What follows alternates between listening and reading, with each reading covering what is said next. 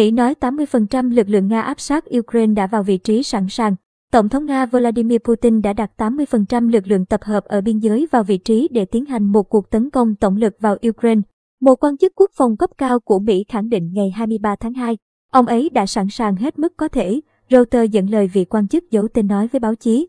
Phát biểu này càng gây thêm cảm giác cấp bách về nguy cơ bùng phát xung đột quy mô lớn, thách thức bất kỳ kỳ vọng nào của phương Tây, rằng ông Putin sẽ dừng lại sau khi công nhận độc lập cho hai vùng ly khai ở miền đông Ukraine vào đầu tuần này. Họ đã nâng cao mức độ sẵn sàng đến mức thực sự có thể làm ngay bây giờ nếu nhận được lệnh, vị quan chức nói, nhưng không nêu bằng chứng cụ thể để củng cố khẳng định này. Mỹ nói rằng hơn 150.000 binh lính Nga đang tập hợp xung quanh Ukraine.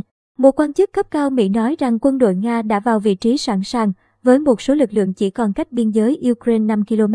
Quan chức Mỹ nói rằng lực lượng Nga chủ yếu là bộ binh, bao gồm hơn 120 nhóm tác chiến cấp tiểu đoàn, nhưng Nga cũng đã điều hơn chục tàu chiến ra Biển Đen, bao gồm các tàu đổ bộ chở lính thủy đánh bộ, cùng với các lực lượng pháo binh và tên lửa đáng kể.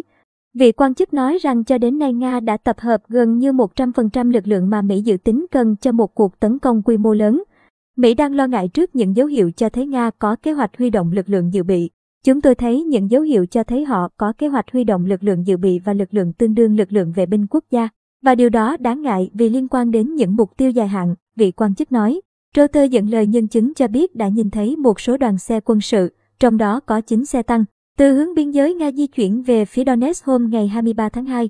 Lãnh đạo hai vùng ly khai Donetsk và Lugan đã kêu gọi Tổng thống Putin hỗ trợ để đẩy lùi cuộc xâm lược từ các lực lượng vũ trang Ukraine nhằm tránh thương vong cho dân thường và ngăn chặn thảm họa nhân đạo tại Donbass.